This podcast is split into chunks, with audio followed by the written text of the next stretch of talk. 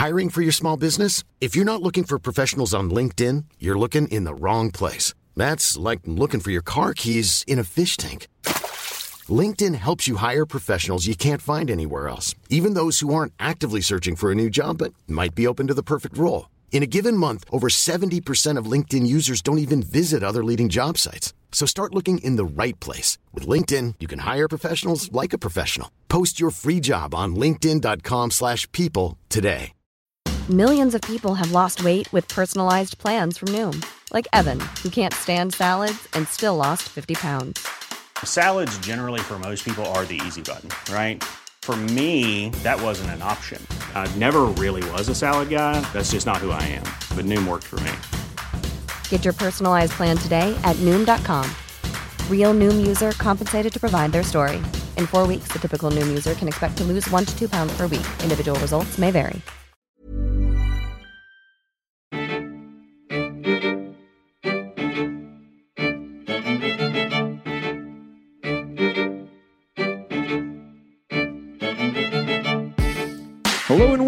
To Cool Canadian History. I'm your host, David Borys.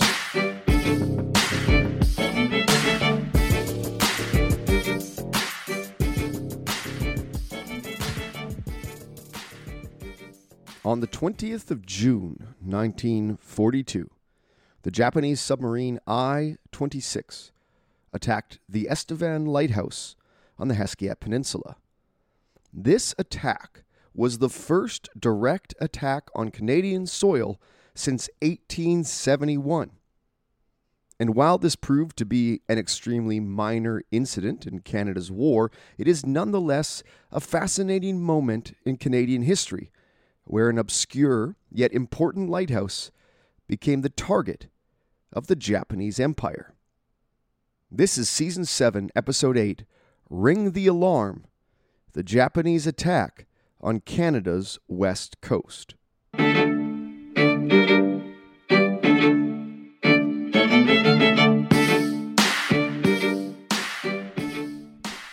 We have two book recommendations today. The first one is titled Guiding Lights BC's Lighthouses and Their Keepers by Lynn Tanod and Chris Jacksa. As well, the other recommendation is The Official History of the Royal Canadian Navy in the Second World War. This is titled No Higher Purpose. It's written by W.A.B. Douglas, Roger Sarty, and Michael Whitby. And this provides an excellent account of the Royal Canadian naval activities on Canada's west coast, along with the attack on the Estevan Lighthouse itself. So, before we get to the action, the first question is what is and where is the Estevan Lighthouse? Well, the lighthouse is located on the headland of the Hesquiat Peninsula on the west coast of Vancouver Island. Basically, it's the westernmost point of the peninsula, which is part of the Hesquiat Peninsula Provincial Park, which is itself the westernmost part of the ancient Clayoquot Sound. The Hesquiat Peninsula is part of the traditional territory of the Nuu-chah-nulth First Nations and is in fact named after the Hesquiat people, who are one of nearly a dozen tribes making up the Nuu-chah-nulth Nation. The area was first explored by a European back in 1774, a Spanish explorer by the name of Juan Perez, who originally named the headland Punta San Esteban. In 1778, James Cook arrived and he renamed it Breakers Point. The headland received a final name change in 1848 when maps started to identify it as Estevan Point. Now, what's interesting is this isn't actually the first time we've encountered this region on the show. Several seasons back, we did an expose on Cougar Annie. She moved to Hesquiat Bay with her husband in 1915. Now, several years before Cougar Annie ever arrived, however, the Estevan Lighthouse was built. Construction on this famed lighthouse was started in 1908 it was completed in 1909, and the lighthouse started functioning in 1910. It was actually part of a series of lighthouses constructed up and down the west coast of Vancouver Island that were approved in the aftermath of the 1906 sinking of the Valencia. This was uh, covered back in a Cool Canadian History episode many seasons ago. The lighthouse was designed by famed Canadian lighthouse designer William P. Anderson. It stands at 102 feet tall and was built in a classical octagonal design supported by eight flying buttresses. According to many sources, the design of the lighthouse is considered one of the finest lighthouse designs in the modern world. Along with the lighthouse were dwellings for the lighthouse keeper, a fog alarm building, and a wireless telegraph station. In fact, its extended position along the west coast and its effective telegraph station made it one of the most important coastal communication points in the North Pacific. And now, let's introduce the Japanese submarine I 26. I 26 had been a scourge of the Pacific Ocean since the outbreak of hostilities in 1941. The I boat was commanded by Commander Yokota Minoru and had been actively patrolling the Pacific since she first sank the U.S. Army freighter SS Cynthia Olson while the American freighter traveled from Tacoma to Honolulu. This sinking, in fact, occurred on the 7th of December, 1941, a day that has, of course, lived on in infamy. I 26 was also involved against combat vessels later in the war. It damaged the USS Saratoga with a torpedo hit in August 42. And during the Battle of Guadalcanal, I 26 hit the damaged cruiser USS Juneau with a torpedo that ultimately sent the American vessel to the bottom of the ocean. Now, as part of the preparatory moves for Japanese operations against Midway and the Aleutian Islands, the Japanese fleet deployed over 20 submarines on reconnaissance missions along the coasts of the United States and Canada. The two vessels picked to specifically focus on the Pacific Northwest were I 25 and I 26. These were large Junsen type B fleet submarines known as I boats. They sailed south from the Aleutian Island chain in the early spring of 1942. The two I boats were ordered not to enter the Strait of Juan de Fuca, so they took up position just outside of it. And on the afternoon of the 7th of June, I 26 sighted the 3,300 ton Army transport SS Coast Trader and sunk it with one torpedo shot. Now, despite the ship going down, only one sailor was lost, and the rest of the crew, floating on life rafts, were rescued within two days. On the 19th of June, a Canadian built freighter, the Fort Camosun, was on its maiden voyage carrying lumber from Vancouver to England when it was torpedoed by I 25. The crew abandoned ship, and while the Camosun was heavily damaged, it managed to remain afloat while the crew was rescued in their lifeboats. I'm Sandra, and I'm just the professional your small business was looking for. But you didn't hire me because you didn't use LinkedIn jobs. LinkedIn has professionals you can't find anywhere else, including those who aren't actively looking for a new job but might be open to the perfect role, like me. In a given month, over 70% of LinkedIn users don't visit other leading job sites. So if you're not looking on LinkedIn, you'll miss out on great candidates like Sandra. Start hiring professionals like a professional. Post your free job on linkedin.com/people today. Now, while this was going on, I 26 had been quietly remaining submerged since its attack on the SS Coast Trader. I 26 certainly had other opportunities to attack shipping in the Pacific Northwest, but chose to remain silent, biding its time and hunting its prey.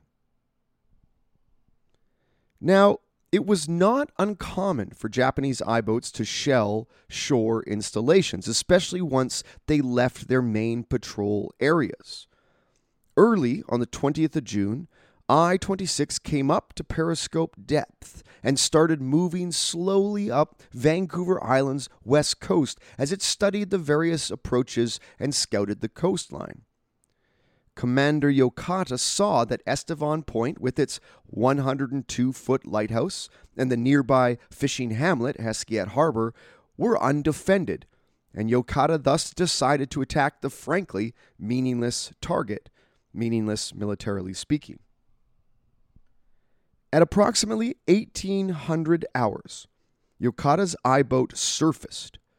One of the residents of Hesquiat was on the beach at that time and saw the I boat surface, and she says, and I quote, Something came up out of the water. It came up just like a whale, only it didn't make splashes.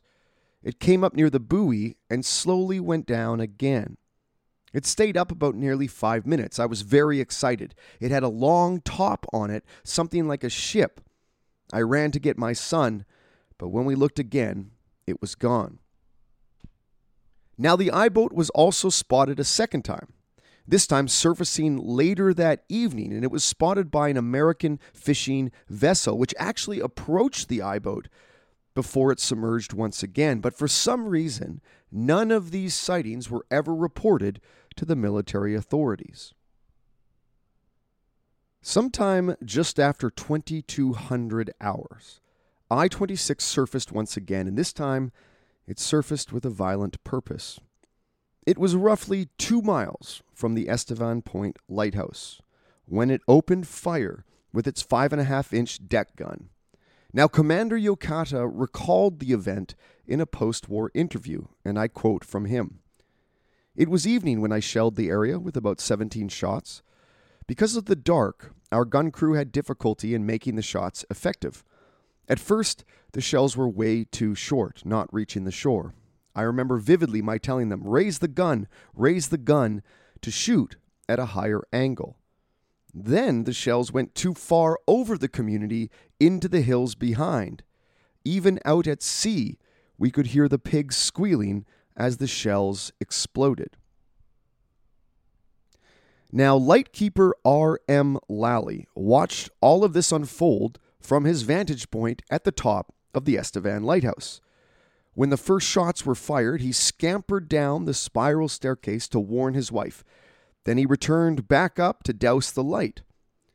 Lucky for him, I 26's gunners seemed to be woefully inept at their task, as the final few shots sailed harmlessly beyond the lighthouse into the hills. Nonetheless, a scary moment for the lightkeeper. Now, as mentioned before, there was a wireless station positioned at Estevan Point as well. And when the shelling occurred, the wireless operators were in the middle of a card game. Now, Edward Redford, who was holding a good hand apparently, was the man in charge of the station, and he quickly sent out a call that an enemy boat was shelling the station. Within 30 minutes, two anti sub aircraft were in the air patrolling the coast, and various vessels of the Fishermen's Reserve, a sort of coastal patrol auxiliary, began heading towards the action. However, the aircraft patrolling found no sign of the I boat, and most of the vessels arrived many hours later, and despite searching the area, found no traces of the submarine. After the shelling, I 26 submerged and began its long journey home via the Aleutian Islands farther north. Now, the attack certainly brought the war home to many along the west coast, and the media reported on it widely. However, one of the larger strategic aims of this attack was to draw more Royal Canadian Navy ships into the area to protect BC's west coast. This strategic objective failed. The Navy did not consider this a substantial enough threat to reallocate resources to protecting Canada's west coast. Commander Yokota eventually gave up command of I 26 and, in fact, survived the war. I 26, however, did not. It was sunk in late October 1944.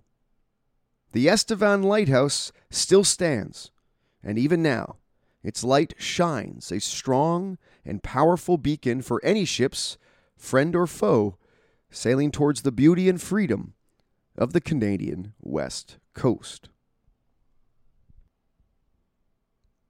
And, folks, I just wanted to send a personal message. This is the last episode of 2021 before we go into the holiday break. Now, do not fear, season 7 will continue in 2022 with our first episode coming out in early January. But before that, I just wanted to wish you all a happy holidays and a happy new year. This past year has been chaos, to say the least, and I have no doubt that many of you have felt the strain and pressure of the chaos that seems to be ever present around us. I hope for all of you that 2022 starts off on a stronger, more positive, more healthy footing. And I wish you all the best for the holiday season and for everything to come. I want to thank you all for listening today. A reminder you can find us on Facebook, you can find us on Instagram, and you can find us at our homepage, coolcanadianhistory.com. And you can find me on Twitter at Doc Borys. That's at D O C B O R Y S. Thank you for tuning in and stay cool.